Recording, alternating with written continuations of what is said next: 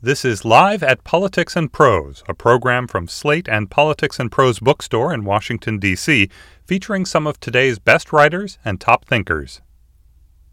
It is my honor to be able to introduce journalist Anna Fifield, the current Beijing bureau chief for the Washington Post. She was also the Post's bureau chief in Tokyo from 2014 to 2018. Anna has been recognized for her outstanding work in journalism. In 2018, she was awarded the Shorenstein Journalism Award for Asia coverage.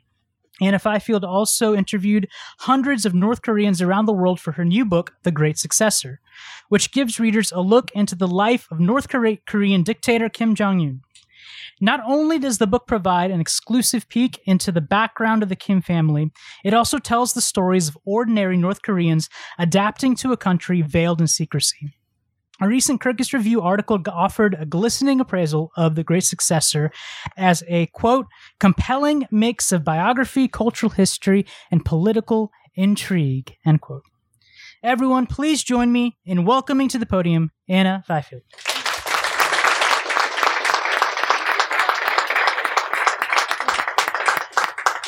Thank you for that great introductions And Thank you, all of you, for coming out on this uh, lovely DC night.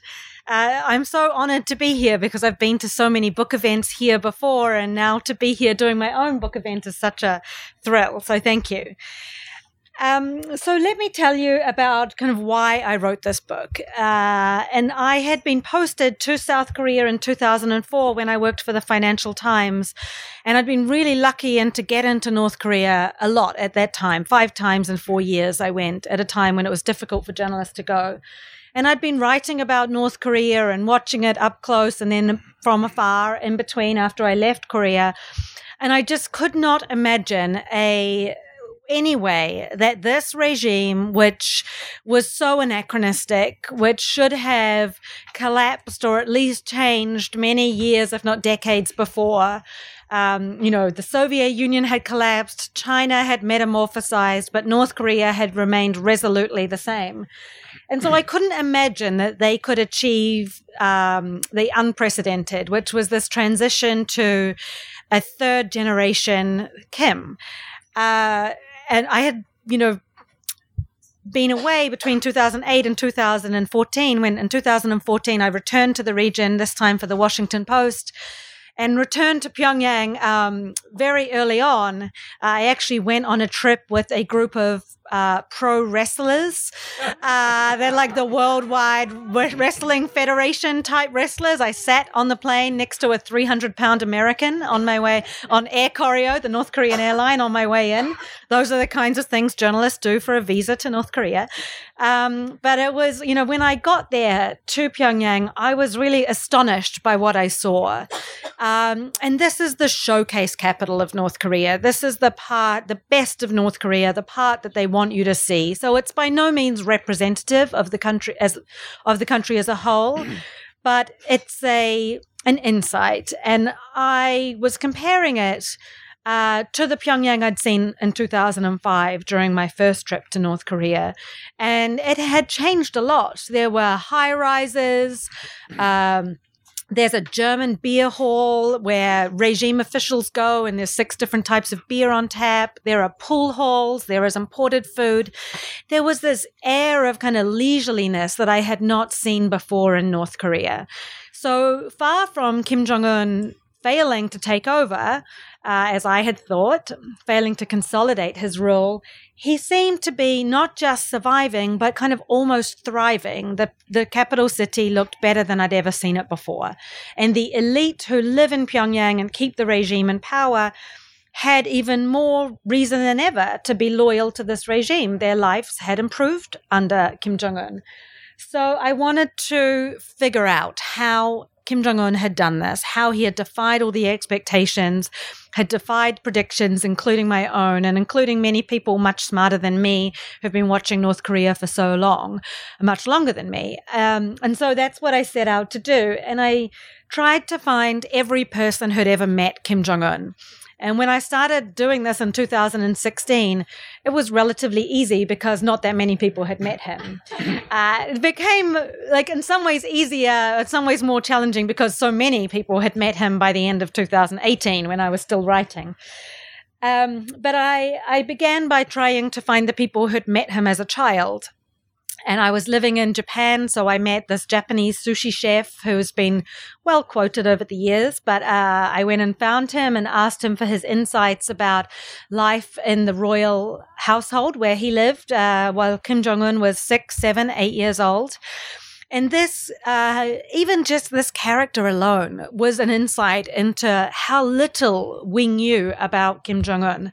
Because here's this guy, very eccentric Japanese uh, chef who made the decision in the 1980s when Japan was going through these boom years to leave and go to North Korea. You know, that's how down and out he was in Japan at that time.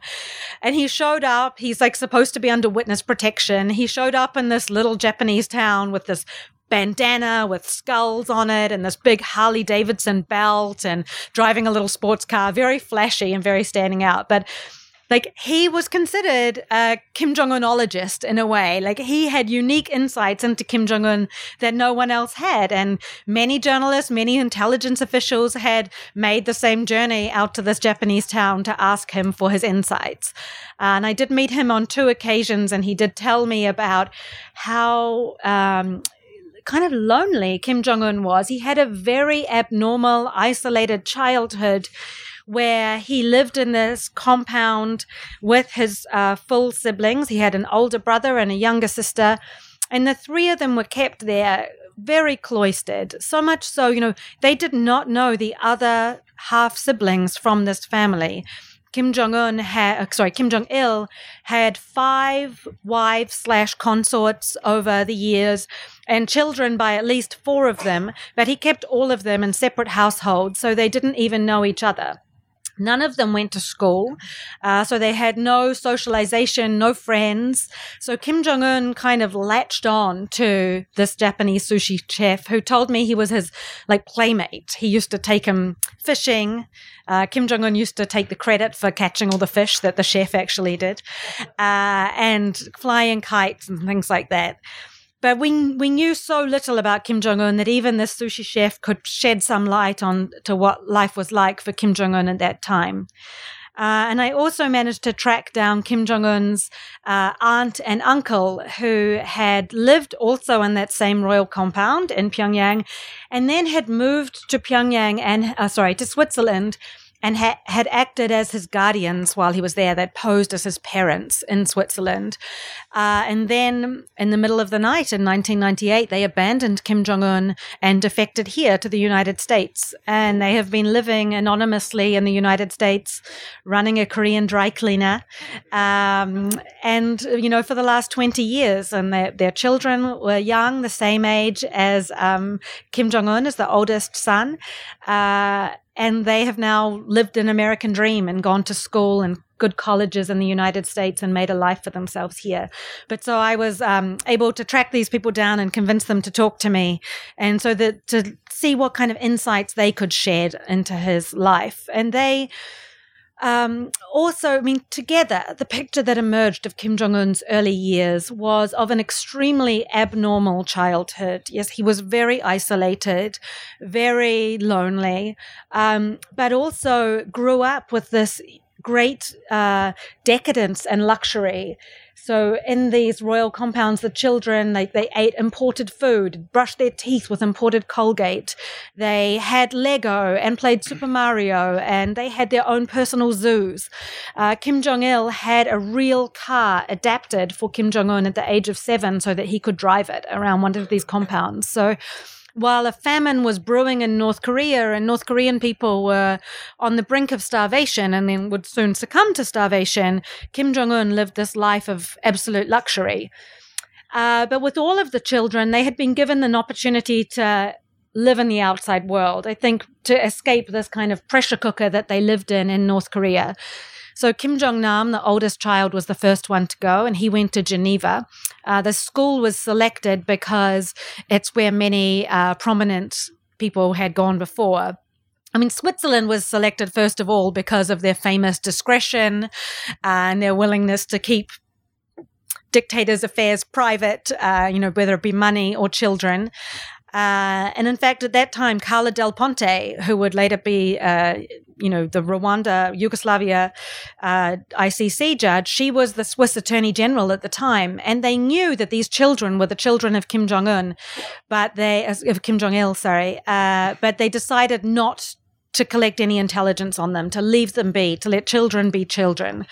So this is why all of the children were sent to Switzerland first of all.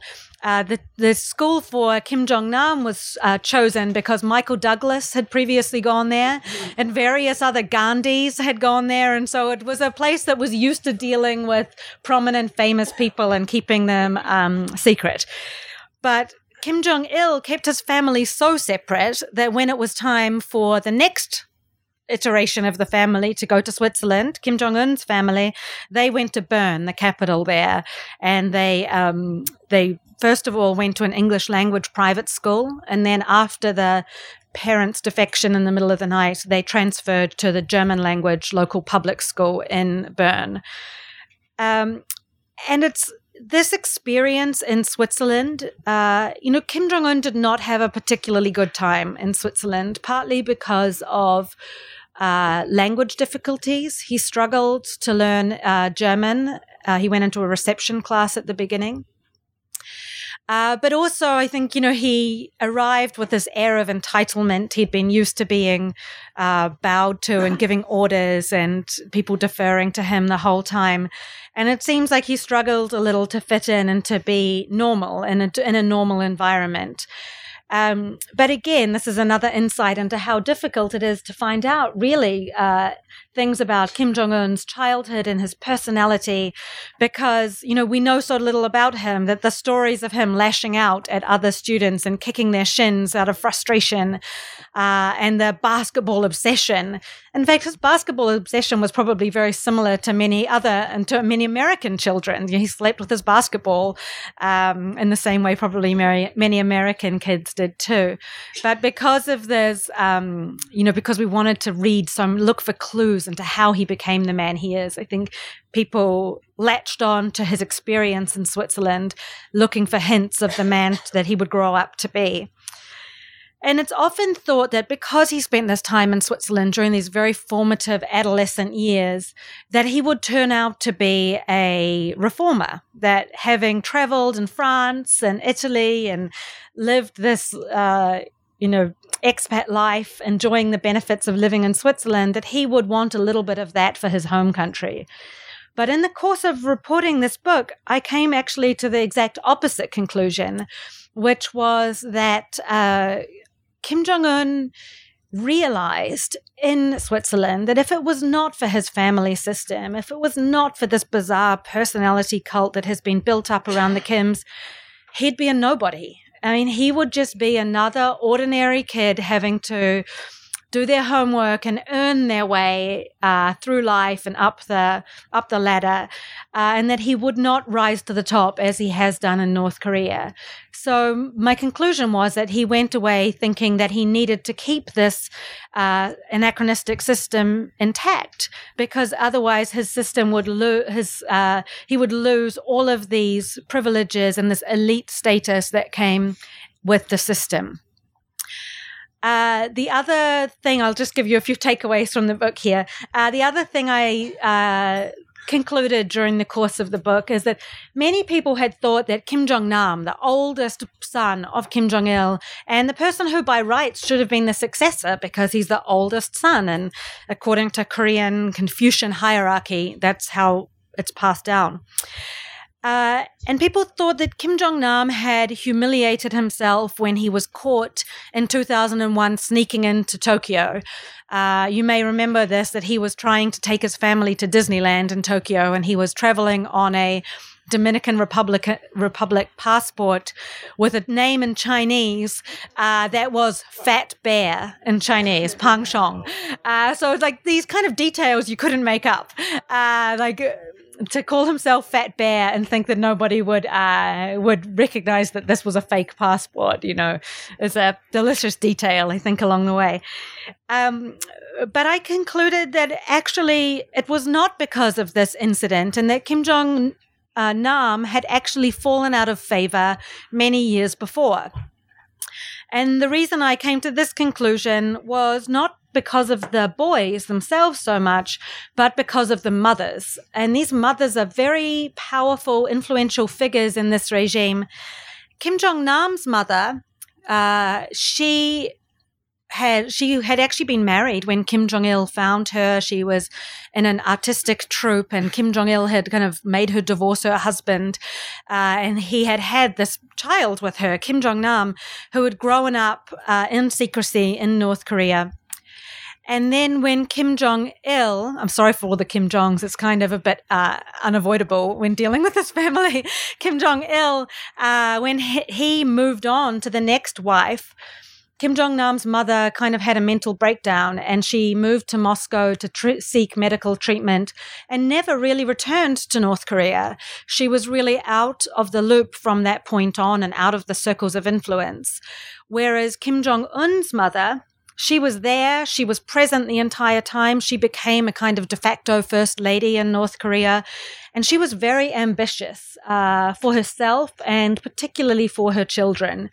So when they returned from Switzerland, the two boys both went into the West Point of North Korea, the Kim Il Sung Military Academy, uh, where they got some kind of military training, which uh, designed to give them some kind of credential to lead the regime. And I think it was because of her influence and her positioning that her children were able to rise to the top of this system. Uh, in fact, many South Korean intelligence agents think that it was Kim Jong un's mother who actually leaked to the press and to the Japanese authority the fact that the oldest son was making this clandestine trip to Tokyo deliberately to embarrass him and to get him out of the running. Um, and I hope that you can tell just by these stories so far that this is an extremely dysfunctional family, that they are like the Medicis of Italy and the Sopranos put together.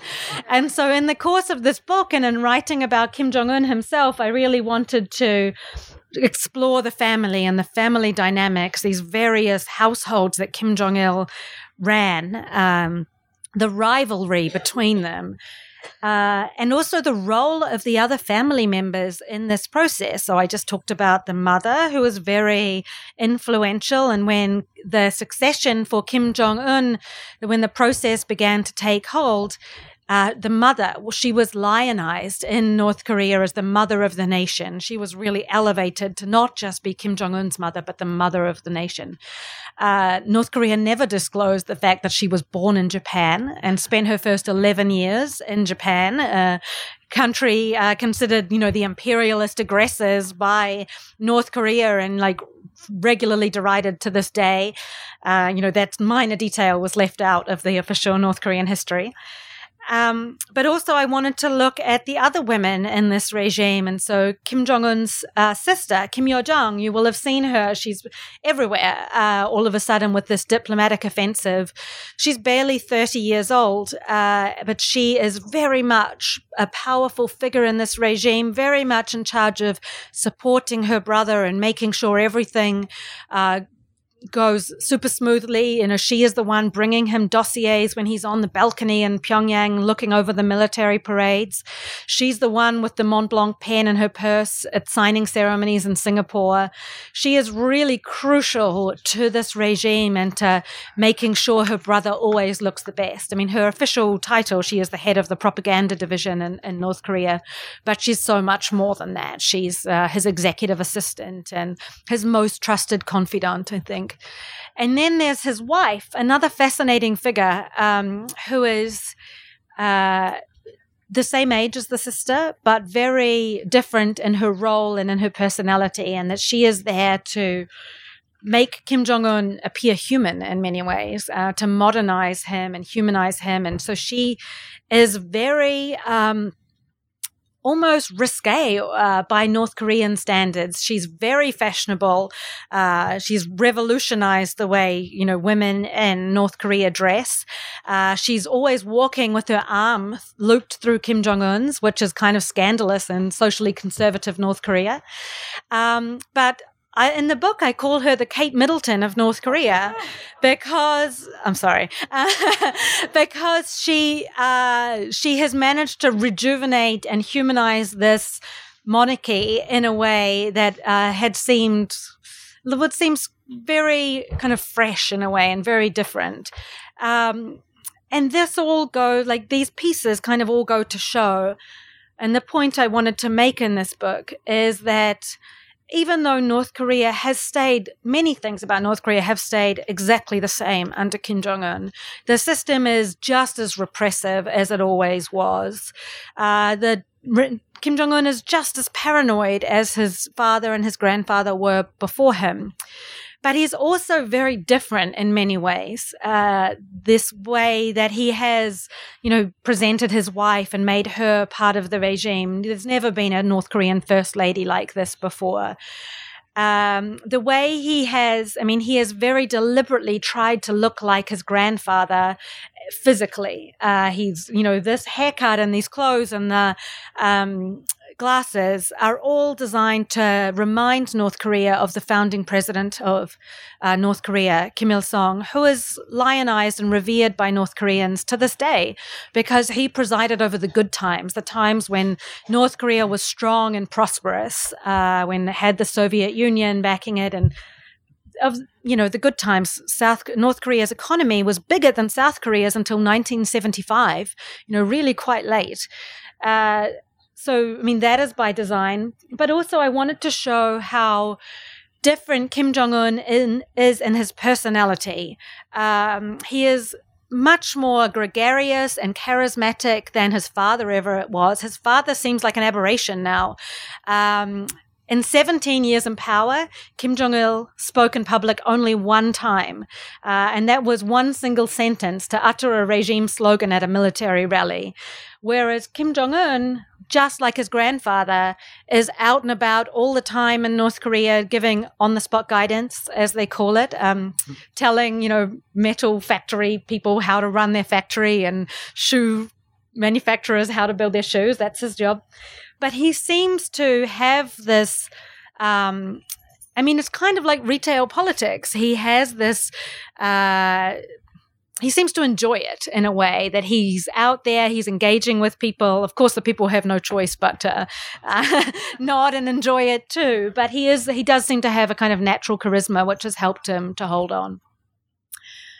Um, and it's because he is so unconventional and because he is much bolder than his predecessors that we are where we are today and that he is yesterday hosting the president of China in these very elaborate parades uh, in North Korea, that he has come out not once but twice to meet President Trump. Uh, he has, you know, met President Putin. He's met President Xi five times now. He's traveled to Hanoi.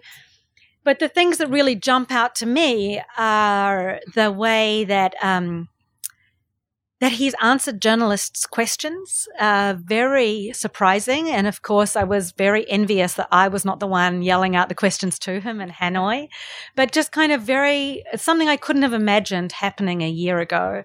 But I think as well, because he is this quite unconventional North Korea and more pre- North Korean leader and more prepared to take risks than his predecessors, that he has now come out to try to strike some kind of bargain with President Trump. And I think in President Trump, he sees somebody who is also a very unconventional leader you know, somebody who is willing to do things differently from his predecessors, uh, somebody who follows his gut rather than his advisors, I think, much to John Bolton's chagrin. Um, but I think he sees a window of opportunity there to strike some kind of deal. I do not for any second think that he's about to give up his nuclear weapons. I think he knows that he needs his nuclear weapons. His nuclear weapons provide him with security. Uh, it was only two months before Kim Jong un took over the leadership of North Korea that Muammar Gaddafi was pulled from a ditch in Libya and, you know, bloodied and then swiftly killed in a quite grotesque way. So I think this image will be in Kim Jong un's mind and he knows that he cannot be a leader who cuts a deal with the United States to give up their nuclear weapons. But I think he does see an opportunity to strike some kind of deal, to have some kind of normalization process, uh, to maybe give up some nuclear weapons, but not the capability. Uh, and the reason I think he wants to do that is because he knows that uh, he cannot survive while the economy in North Korea remains in such terrible state. And whereas his father was 52 years old when he inherited North Korea, and North Korea was in very bad shape at that time, his father knew he just had to hold on and muddle through for 17 years. Whereas Kim Jong un was 27 years old when he took over. You know, he could feasibly live for 50 more years. His grandfather lived to 50, uh, 82, his father to 70. So he yeah he could feasibly be in power for a long time to come if he plays his cards right. So i think that is why he has now come out and trying to uh, make over his image from, you know, a rational nuclear tyrant to misunderstood benevolent dictator. Uh, because he needs sanctions relief, he needs foreign investment, he needs trade flows to start up again if he is to try and improve North Korea's lot uh, and increase living standards across the country. Uh, I do not for a second think that he wants to do that because he cares about the people of North Korea. I think he is shown he does not care about the people of North Korea. But I think he wants to be able to sustain this idea that he is the best man for the job and that life is getting better in North Korea under him. Uh, and he needs to show an improvement in living standards to be able to sustain that. Um, so that's a very fast potted uh, race through kind of why I wrote the book and what I think is motivating Kim Jong un now and a bit about his totally dysfunctional uh, family. Um, I will stop there and invite you to ask questions about anything. Yeah.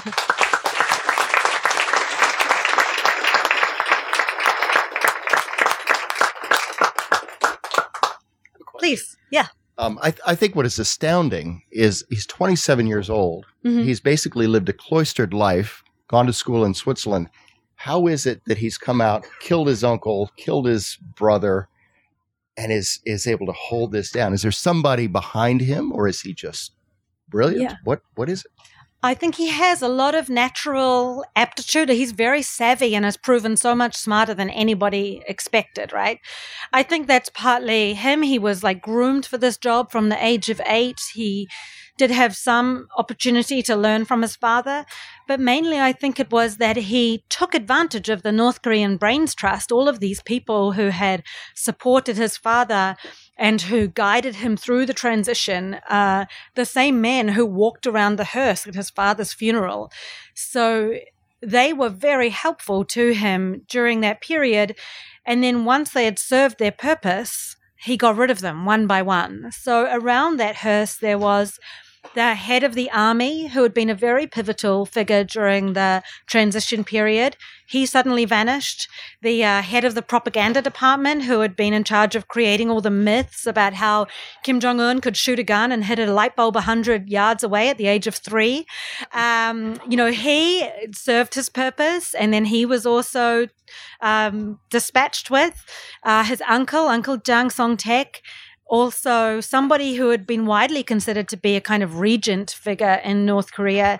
He lasted two years before he was uh, with him. He was he was not just quietly disappeared. He was hauled out of this Politburo meeting, uh, humiliated. There was this long diatribe against him, calling him, you know, a traitor for the ages, very Shakespearean kind of language, and then executed a few days later, and when everybody knew. Um, so, partly from Kim Jong un's perspective, this was a way to take advantage of their knowledge and then get rid of them so they could not rival him for power. But particularly with the uncle, I think he was sending a message that nobody is safe in Kim Jong un's regime, not even family members. That he is so ruthless that he would be willing to get rid of his own uncle. I mean, later he re- reinforced this message by having his own brother uh, killed with a chemical weapon in a public place, right? So, with that, he was saying not only is nobody uh, beyond reproach, but I can get you anywhere, no matter where you are. Uh, you know, if I want to. So I think he's used this as a deterrent, uh, a very powerful, effective one, I think. And people in the top of the regime would definitely think twice about questioning him uh, after people are taken out and executed, including one who was. Um, executed with an anti-aircraft gun, uh, oh. re- reduced to a pulp. It was the defense minister uh, in front of an audience of people. So that's a pretty uh, unsubtle message to anybody who might have designs on power themselves. Yeah. Okay, we'll go to this side. If the if there was ever to be a rival Uh-huh. or rivals to um, uh, Kim Jong Un emerge, do you think that they would come from the military side of the um, Mhm. uh, uh, of, of the North Korean system, or from whatever sort of political side there is Mhm. um, within the within the government system there? Yeah, good question. I'm sorry, I don't really have a good answer uh, because I think in North Korea, well, first of all, remember I wrote this book because I was wrong, so I shouldn't make any more predictions. I think um, wrong about Kim Jong Un being able to take over. Uh, anything is possible in North Korea. I think yes, there are military hardliners. I mean.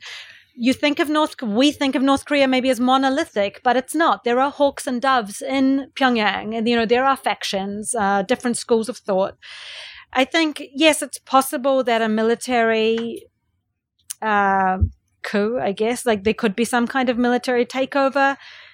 And I feel like anything is possible, but right now, as I look at it, I do not see any signs of weakness in Kim Jong Un. Like he seems to be very strong, very confident, very good at delivering messages to people about not crossing him. So, yeah, I cannot predict what may happen, but I don't see it at the moment. Hi. Hi.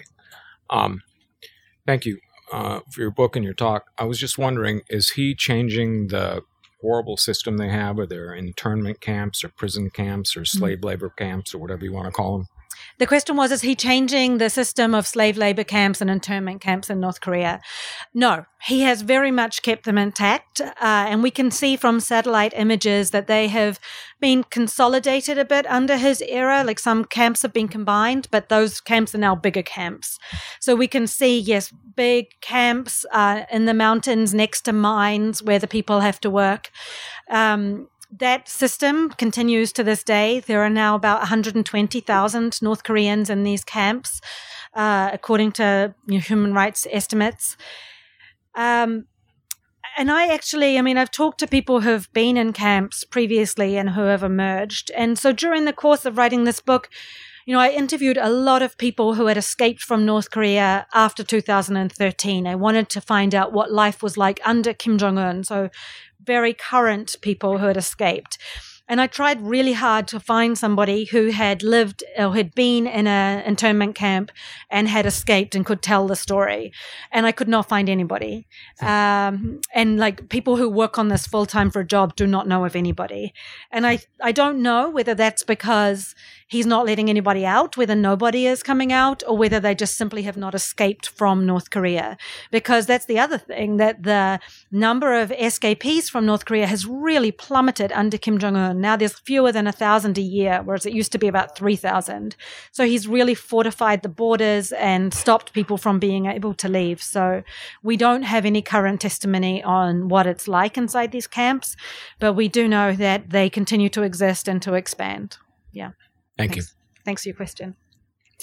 Thank- Elaine. Thank you, Anna, for your great presentation. Thank you. Um, could you tell us about whether or not the economy is opening up, or to what extent it is under Kim Jong Un from mm-hmm. a state owned, administered economy to marketization? Yeah. I've read that it's happening a bit, but I have no idea of the depth of and, expa- and extent of it. Yeah. So he's very much focused on improving the economy in the capital. Uh, because that's where the elites who keep them in power live. Uh, so much so that some people now call it Pyonghattan, um, because it looks pretty impressive. I mean, when you get up close to these buildings, the tiles are falling off, and there's not enough electricity to run the elevators. Uh, so you would not want to be on the 30th floor of any of these apartment buildings but it looks better and life in the capital has certainly become a lot better for people there. Because he's allowed there's a lot of corruption now. There are these masters of money they're called who are officials who are able to use their job whether it's in the military or in foreign trading or any job really to siphon off money and make money for themselves on the side. So there's this um, kleptocratic class in Pyongyang whose lives have gotten a lot better under Kim Jong un by design because he wants those people who keep him in power to be happier than ever. Um, life throughout the country, it has improved a little bit. I mean, it's still abjectly horrible for most people, but he has really tolerated the markets that began to spring up during the famine.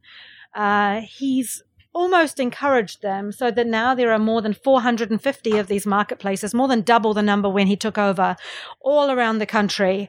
Uh, that are built by the state. The stalls are rented out by the state. The state collects taxes. So the state's making money off this. But ordinary people now are allowed to engage in private trade like never before. So there's a lot of kind of entrepreneurial zeal that has been unleashed in North Korea. Uh, surveys of SKPs say that more than half of North Koreans now earn their money through the market economy. So they are less reliant than ever on the state. The state has less control than ever and over um, over the people. But uh, I and so now I think that Kim Jong Un is ready to accelerate that a little bit to try to improve the living standards and to stave off any kind of dissent against his rule. I do not for any second think that he's a North Korean Deng Xiaoping, though. He is, he cannot even be a North, a Chinese style reform and opening kind of thing because even Chinese uh, opening is too much for Kim Jong Un. I think that that kind of if there was uh, more information and a kind of jockeying for power in North Korea, it would be quite difficult for him to continue to insist that he was the best man for the job. So I think that now he is entering quite a difficult period because he has to walk this tightrope between allowing the market economy to grow more while not allowing more information and um, more freedom, political change in North Korea. Hi. Hi, good evening. I loved your book. I think everybody here should not only um, read but also buy it as well. Oh, thank um, you. you will enjoy I agree. I was, uh, I was. Could you please talk about the news that you broke in this book about Kim Jong Nam, his half brother, being mm-hmm. a CIA asset, and to the extent that you're able to share how you learned that? Okay. Um, all of the book, I mean, lots of the book relies on people who spoke to me off the record or on background, uh, as is in the course of my reporting. So, all I can tell you is I heard it from a very good source, which the Wall Street Journal then managed to stand up, uh, and that Kim Jong Nam, the older half brother, had been an informant for the CIA.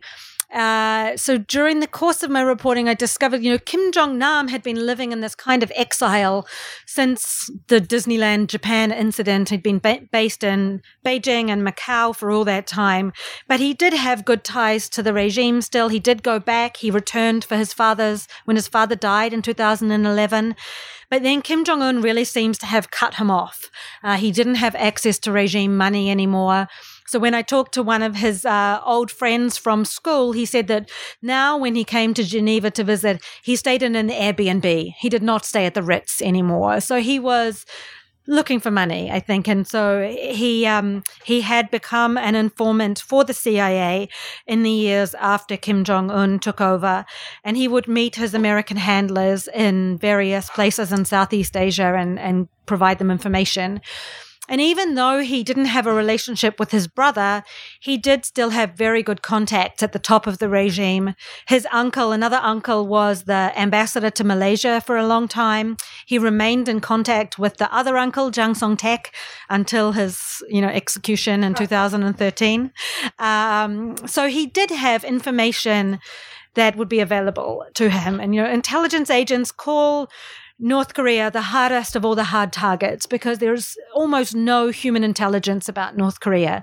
So the fact that the CIA and probably also the South Korean National Intelligence Service had managed to recruit him would have been a major coup for them to be able to get that kind of information, which made, made it all the more astounding that President Trump's reaction was to say that he would never do such a thing under his, uh, under his auspices is what he said, right? So, yeah, that's all I, all I know I put in the book. Um, that's all I can share, but thank you for your kind words. Yeah, thank you. We'll go back to the side. Hi. Evening. Do you foresee a do you foresee a point where the status quo kind of tips one side or the other in where especially under China's Belt and Road Initiative Xi Jinping fails to kind of give Kim foreign inve- investment, or he kind of doesn't poke the bear enough on the other side, and sanctions aren't implemented in the way that you know, or or lifted in the way that he prefers. Uh, I think, you know, China's number one priority is stability, right? They want a strong, stable North Korea that's quiet and not firing missiles or nuclear weapons and going nowhere. So I think uh, Xi Jinping wants to encourage Kim Jong un down this path. Like the Chinese have been trying to prod North Korea into economic, Chinese style economic development for a long time through special economic zones and things. Kim Jong il went on these tours, but clearly wasn't very interested in it. I think maybe Kim Jong un is a little more interested. But I think what uh, Xi Jinping wants to do is to give Kim Jong un a few victories along this road now, continue to nudge him down the economic development path, make sure he's not firing or provoking anybody, uh, firing any missiles, I mean, say, um, so that it remains stable and quiet. I do not think he wants collapse of North Korea. Um, even if it was unified, he does not want hungry North Koreans flooding across into this relatively disadvantaged area of China. Uh, he also doesn't want to be out of the loop. Like he does not does not want Donald Trump to be calling all the shots here. And I think that is why we suddenly saw this flurry. Kim Jong Un going to China first of all to meet Xi Jinping before he met anybody else. Um, but I also think there's no love lost between the two of them, that this is an entirely practical relationship and that Xi Jinping will do what he needs to do to keep it stable. And I just went to Dandong on the border between China and North Korea, and I was actually surprised the extent to which sanctions do appear to still be in place. They do seem to be implementing them quite strongly. And the question now is how does that change after the summit that we've had and does things begin to normalize a little bit?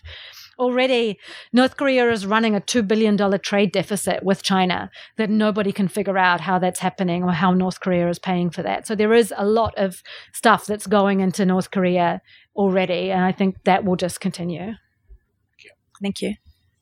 Hi. Hi. You answered my question a little bit, but I'll, I'll see if I can okay. frame it. It was also about China, but. Uh-huh. Uh, oh, sorry. My question was also about China. Um, is is I, I wonder if you could just expand a little bit about like China's role in propping up North Korea? Is it primarily to avoid a refugee crisis, like you said, or is it in order to be like a, a thorn in the side of of, of America? Um, yeah, yeah. I mean, all of those things. I think. I mean, it wants a stable client, like on all of its borders. Like Xi Jinping wants stability on all of his borders, whether it's Tibet or you know the Xinjiang area or North Korea. He wants to be in control, I think. So I think, yes, stability is his number one goal. And I mean, he has these grand ambitions to be the superpower in Asia, right? To have the influence over the region. I think this is just all part of that, that he wants China to be in his sphere of influence and for him to be calling the shots, not the United States. But I, I mean, I do think that, uh, he does not want to share a border with an American backed South Korea. He does not want unification if it means American troops right up on the Yalu River. Um, and Xi Jinping has kind of been a winner so far out of this process. He has essentially gotten a freeze for freeze when Donald Trump uh, agreed to cancel the military exercises in South Korea. So he's not doing too badly, I think. Yeah. Thanks. Thank you. Um, could you speak a little bit about the differences, if there are any, um, in terms of how Kim Jong un is perceived and understood here in Washington versus Tokyo, Seoul, Beijing, elsewhere? And then, if there are those differences, what does that mean for the U.S. policy going forward? Hmm, that's a good question. Um, in Asia, it's such a political issue. Like in South Korea in particular, it's highly politicized. Uh, North Korea and how they view him, and it changes every five years with the government, pretty much. Um, but they do have a unified uh, desire to make sure, you know, that nobody wants North Korea having nuclear weapons. Nobody wants North Korea conducting these kinds of tests that it has been done, has been doing. So whether it's China or Japan, which is, you know, so far apart on so many things, I think they are united in that thought. And they have different ways of going about it. Um, I think the surprising thing that I've noticed over these past few years is that you know, Shinzo Abe in Japan is so hawkish on North Korea and was really taken by surprise by the sudden pivot to diplomacy at the beginning of 2018 and seemed to be biding his time in a way uh, to wait to see what happened, to wait for North Korea to renege on its promises, for Donald Trump to see that they were not a trustworthy negotiating partner, and then come back to being uh, hardline and maximum pressure against North Korea. But Donald Trump has not changed his position. He continues to want to be part of this diplomatic process with North Korea. So the change we've seen has been in Shinzo Abe move to him now offering to hold a summit uh, with Kim Jong un and to be seeking to be included in this diplomacy. Uh, and Kim Jong un, you know, needs an enemy, and Japan is very convenient to remain that enemy. So he's not showing any uh, chance to play ball there on the South Korean side, uh, obviously Moon Jae-in has been very proactive in leading this process and being a real mediator and bringing Trump and Kim together. Uh, things have gotten a little bit more difficult for him because you know he hasn't been able to front up. Like sanctions do constrain what he can do with North Korea.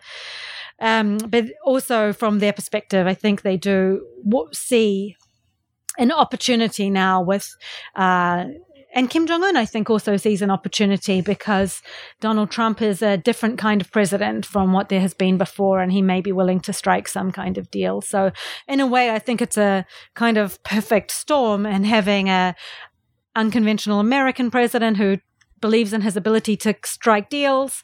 You know, a very forward leaning South Korean president, happy to play mediator and to not take any credit for any of it. And Kim Jong un, who is also unconventional in a different way and, and looking to strike a deal. Yeah, thanks. Allison. Hi, Anna. Congratulations. Thank you. Um, I know that you went to North Korea many, many times, mm-hmm. and I know that you always had government handlers spending quite a lot of time with you. Yeah. Um, and I wonder if you can talk a little bit about um, what kind of relationships you were able to form with those people, mm-hmm. um, and what, if anything, you were able to learn about their mindset about their government. Mm-hmm. Yeah. Uh, yeah. So every time you go to North Korea, a journalist always has two minders because the minders also have to keep an eye on each other as well as on you.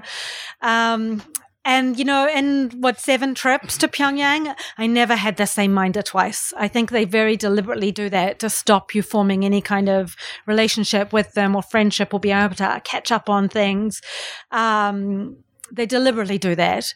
Uh, but often I think there's a kind of good cop and bad cop that they assign as well, and somebody to say no to all of my requests and someone to kind of jolly me along. And I have tried to um, kind of gain insights into what they know about the outside world. I mean, the minders are always people who speak English who are assigned to us. And sometimes, you know, of course, they're always on message. It's their job, you know, and their livelihood, their lives, often in many cases. But sometimes, you know, they will try to show how cosmopolitan they are and, you know, talk about how they love driving on the U-Bahn when they're in Germany and this kind of stuff, and to impress upon you that they're ordinary people too. I think, and um, and in many ways, yes, they work for this regime. They're part of the system, but they are beholden to it and victims of it in a way as well. Um, I don't know if that answers your question, but yes, but they I mean, the very first time I went to North Korea, I did ask my minder if I could go for a walk outside, and he said yes. I went by myself and I wandered around. I had some North Korean money, which foreigners were not allowed at that time. And I, there was a little kiosk on the street, and I went up to the kiosk because it had a North Korean English dictionary in the window, which is a little different from a uh, South Korean English dictionary. And I went up and I said in Korean, Excuse me, how much is that dictionary? And the woman completely freaked out, um, you know, terror in her eyes. I had a crowd of a dozen people surrounding me all of a sudden. And I could see that uh, I was not going to get the dictionary. I was not going to get any information out of her. And all I had done was endanger her. Uh, that now there were all these people who would report that she talked to a foreigner. So I turned around and I walked back to my hotel, tailed by all these people. You know, I was in my room, 30 seconds, the phone goes, Miss Anna, meet me in the lobby. Um, and yeah, I realized at that time that I could not talk to anybody by myself, and I never tried again. You know, I went instead to meet people, and I met many people who'd escaped from North Korea in northern China, but also in Laos and Thailand and the countries they passed through on their escape routes. Uh, and so those people, I think, were able to give me a very unfiltered view of life in North Korea, and you know, and no personal detriment or jeopardy to themselves. So that was my mo. Thanks. Sorry, long-winded. Hi. Do you do you have any sense that uh, anybody besides Pompeo and Trump were in this meeting in Hanoi together? Was anybody else there? um, well, we saw the pictures of who were uh, various people who were there at that time. We, I mean, the translator was there on each side. Do you, do you have any thoughts as to asking translators uh, to give notes uh, to Congress or uh, the people about uh, what happens at these sessions? I had thoughts about asking them to give me notes. uh, yes, I tried. I tried to talk to the translator because, I mean, I know that they are they have a code and things, and they can't talk about the substance of the meeting. But I was really interested. I wanted to know, as many you know, Korean is a very layered language with a lot of levels of honorifics and things. So I wanted to know from somebody about the kind of who was versant in the culture of Korea, not just the language, about how Kim Jong un acted, about how deferential he was to Donald Trump, and these kind of cultural aspects. But unfortunately, I was not allowed to speak to the translator about that. Uh, so, so sorry. But if you uh, can get somebody to give the notes to Congress, I'd love to see them. Thank you. Hi. Hi. Um, what do you think really happened to Otto Warmbier? Yeah, I think we'll never actually know what happened to Otto Warmbier. Um, I do think it was an accident. North Korea has taken many Americans hostage over the years to use its bargaining chips, uh, and they want live hostages. They, you know, they do not want anybody to die on their soil. And in fact, people who have had health, like detainees, who have had health problems in North Korea before, have been treated and sent out. Um, I think there are two possibilities.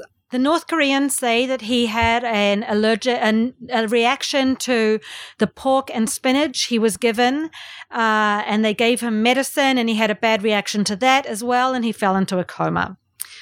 Uh, he was given a kind of Benadryl uh, and also oral calamine lotion, which is apparently not something that exists in America, but also not something I think so odd. Um, the other theory, I guess, and this is kind of what I tend towards. You know, he was 21 years old. Uh, he was sentenced to 15 years in hard labor in North Korea, having already been held for three months. And he fell into a coma on the night of his sentencing. Mm-hmm. So I wonder if he had maybe tried to hang himself or something like that in desperation. There's no evidence for this. We have no evidence either way. His, I talked to the doctor who treated him in Pyongyang, and he said his injuries were consistent with the airflow being cut off, which could have happened if he choked on his vomit, which could have happened if he had tried to hang himself with a bed sheet. We don't know. I mean, and I think we'll never know unless one of the guards uh, uh, you know, would defect and tell us what happened.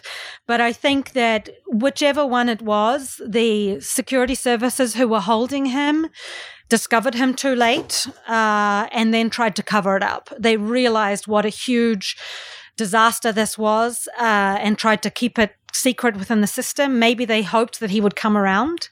Uh, and then once too much time had gone, maybe they tried to cover it up. I know that the foreign ministry side of this did not know about Otto Warmbier until June, you know, until 17 months after he'd been in a coma when the foreign ministry people agreed to allow consular access to him. It was only then um, that they, the state security department revealed the state that he was in. So, uh, you know, very tragic. And yeah, we will never know, I think, what happened to him. Oh, hi. hi on the good, side again. Good evening. Uh, Anna, your presentation has just been riveting, and mm. I think you've just drawn us all in for one of the most educational, enlightening evenings we've had in a long time. Oh, thank you. My question is can you tell us, whenever Kim makes public appearances, is there a mandate of sorts that all people, as many as possible, must turn out in public, whether they leave their homes, their jobs, and especially if he might be showcasing his military. Mhm. But I know when we see on the evening news video clips of these massive crowds and this prolonged clapping that just goes on and on and on. Is this very well orchestrated uh, by military personnel? And is there any punishment for people who don't turn out and they're found out they didn't appear? Yeah, great question. Um, it's very highly organized, and you can see at these parades and events the buses all arrive in and are all parked up and are all numbered, and people are streaming in with their beautiful, bright colored hanbok and the those flowers that they wave. And so North Korea is divided up into very small units. So there are these things called Inminban, which is a household unit. So 40 households are grouped together. And there's one woman, always a middle aged busybody woman, who is in charge of each group of households. And there's a saying in North Korea that it's her job to know how many spoons are in each drawer in the each household. Like her job is to know everything. So either through these neighborhood units or through uh, cells, like workers' cells in their workplaces or universities or whatever, North Korea is organized into these groups, and all the groups are told to come to the um, square. So yes, that is highly organized, but they do not need to tell them to cheer. Like North Koreans know to cheer, and they know that those cameras are everywhere, and you do not want to be the person who's cheering less than the person next to you. I think caught on camera. So a lot of that is just um, by their yes nous, they're savvy in North Korea. Yeah, sure. Hi, back over the side. Um, thank you for your presentation. Um, Kim Il Sung died in 1994, so that means whoever um, born after that have no direct memory of him, and Uh-huh. they, that's the same generation um, that does, doesn't have any memory of the Soviet Union. Had to grow up when the public distribution system has completely broke down. Uh-huh. So, do you think that made a change in the mindset and the worldview of this generation? And as they entering um, the workforce, the army, and the regime now, do you think they can become a force to bring about any meaningful change uh, from Mhm. inside the regime? Um, you know, the way Kim Il sung is lionized in North Korea to this day, like, has not changed in the sense that he was, you know, this magnificent leader is instilled in people. And and many people it is heartfelt because they do associate him with good times and this national pride that he instilled in the country.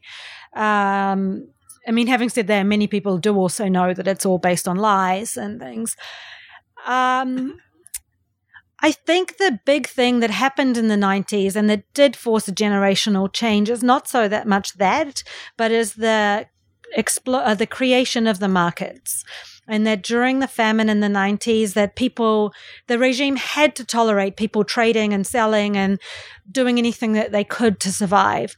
So the people who were born in the 90s, it's not so much that they don't remember the Soviet Union, but they were really kind of natural, native capitalists. They were born into the system and they've grown up being much more entrepreneurial than any of their predecessors. And this is like a sea change in North Korea. And I think the biggest change in 70 years of North Korea's existence, the way there is this native capitalist class that has become, you know, they do not depend so much on the state. They are used to fending for themselves and, um, operating in quite a capitalist way. And, you know, some of the stories I heard along the way are so inspirational. And there's this one guy I remember who he was orphaned in the famine. He lost, he lost his mother, uh, and never found her again. And he first of all set up a little business as uh, he was repairing bicycle tires. And then somebody else came along in the next block and was repairing bicycle tires too. So this guy who's like 15 years old at this time, um, he dropped his prices, undercut the guy, forced him out of business or forced him to move at least, and then jacked up his prices again once he'd gone. And, you know, and then once he'd made enough money out of his bike repair business, he, um, what did he do next? He beca- began selling noodles and things like these people were very, they learned to survive in this very capitalist way because the state broke down uh, at that time in the 90s, I think. So thank you. Thank you. Sure. Thank you. Hi. Hi, Anna. Thank you so much for your presentation. Um, so besides diplomatic relationships, um, China has many more connections with North Korea in economy and trade, uh, tourism, or even culture, like being under the communist parties. Um, so, um, how like based on your experience, how is North Korea perceived by uh, by like a normal Chinese citizen, and how are the connections among the people from the two countries will affect uh, President Xi or Kim Jong Un's strategy Mhm. um, toward each other? Mm-hmm. Yeah, good question. Um, so it's really quite generational in China. And so now there are these kind of nostalgia tours where a lot of Chinese tourists are going into North Korea to remember the good old days uh, before China changed. Um, and so when I was in Dandong, I did go to one of these tour companies and there was a three week backlog to go on a day trip into North Korea. And there's also longer trips that they do. They go to Pyongyang and to Wonsan across the country. So I think amongst that, a certain generation, maybe 50s or 60s and higher, they look at North Korea as how China used to be and they feel nostalgic before the rat race took over and things became so much more cutthroat. But amongst younger generations, they, you know, they call Kim Jong Un, his nickname in China is Kim Fatty Three. Uh, they, they, Jin, San, Jin Pang San, yeah, that they call him because they, they, they treat him as a joke. They think of him as this funny little weird guy on the border and, um, don't see any affinity with him, I think. So, um, but I think neither of these has any impact on Xi Jinping. Xi Jinping has his strategic goals and his, uh, you know, what he needs to do to keep North Korea just afloat enough so to stop collapse and to keep it a little bit beholden to North Korea. And so that is driven entirely by his geopolitical concerns. And, you know, I think he doesn't really care much about what Chinese people think on many things. Thank you. Thank you for your question. No more. Any more questions? No. Great. Thank you. Oh, one more. On a lighter note. Okay. Could you comment on the relationship between Dennis Rodman and Kim Jong Un? By the way, I enjoyed your presentation on PBS. That's where. Oh, thank you. Yeah. Yeah, Dennis Rodman. Uh, that's bizarre. so like yeah, this there are many characters in this story. I didn't have to make anybody up. There are so many things. You know, I think um Kim Jong Un really is a diehard basketball fan. Like, this is quite serious. Uh, and when he first came into power, serious people did actually suggest sending a Chicago Bull to uh, North Korea as an envoy. So some someone in the CIA suggested this. Uh, a North Korea expert went into the Oval Office and su- suggested to uh, President Obama that he think about this as a way to build a, build a bridge with this new leader of North Korea it didn't go anywhere until Vice Media came along and managed to take. Uh, I mean, they tried for Michael Jordan, and for whatever reason, Michael Jordan didn't want to go. Uh, but Dennis Rodman was up for the challenge, and off he went. Um, and he that first trip, he took three Harlem Globetrotters with him on purpose because he thought that their on-court antics would appeal to North Koreans and make it more accessible and provide some entertainment along the way. Um, Kim Jong Un absolutely hated this. He's a he, you know he's a serious basketball fan, and he didn't want these guys hanging from the hoop on the court.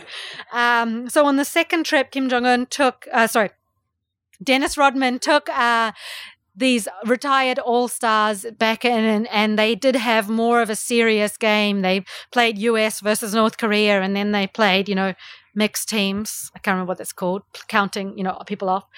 Um, and I think Kim Jong Un was much happier about that. But the whole incident is so bizarre because, you know, the, there's a lot of tales in that chapter of the drunkenness at these um, parties that they had afterwards of Kim Jong Un singing James Brown and karaoke, and you know Dennis Rodman telling members of his entourage to like tone it down a bit because they were too out of control, and them saying, "Wow, when Dennis Rodman tells you to cool it, you know things are getting crazy."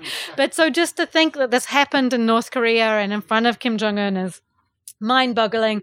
Also, the fact that Kim Jong un then put this on the front page of the North Korean newspaper, not just an American, you know, an evil, you know, I won't say the word that they use in Korean for Americans, but you know, an enemy of the state there, but not just an American, but someone who is tattooed and pierced and wearing a sunglass and is and is so kind of self, you know, expressing himself in a way that's unfathomable to a North Korean. Um, and the fact that he felt confident enough to do that, and to, I'm sure that the people in the old guard were none too happy about this display, but he did it and he got away with it. And um, now he doesn't need Dennis Rodman anymore because he has Donald Trump as his friend. and I'll leave it at that. Thank you. One more. Live at Politics and Prose is a co production of the bookstore and Slate.com. For information about upcoming Politics and Prose events, visit politics-prose.com. And please let us know what you think of this program. Our email is podcasts at slate.com.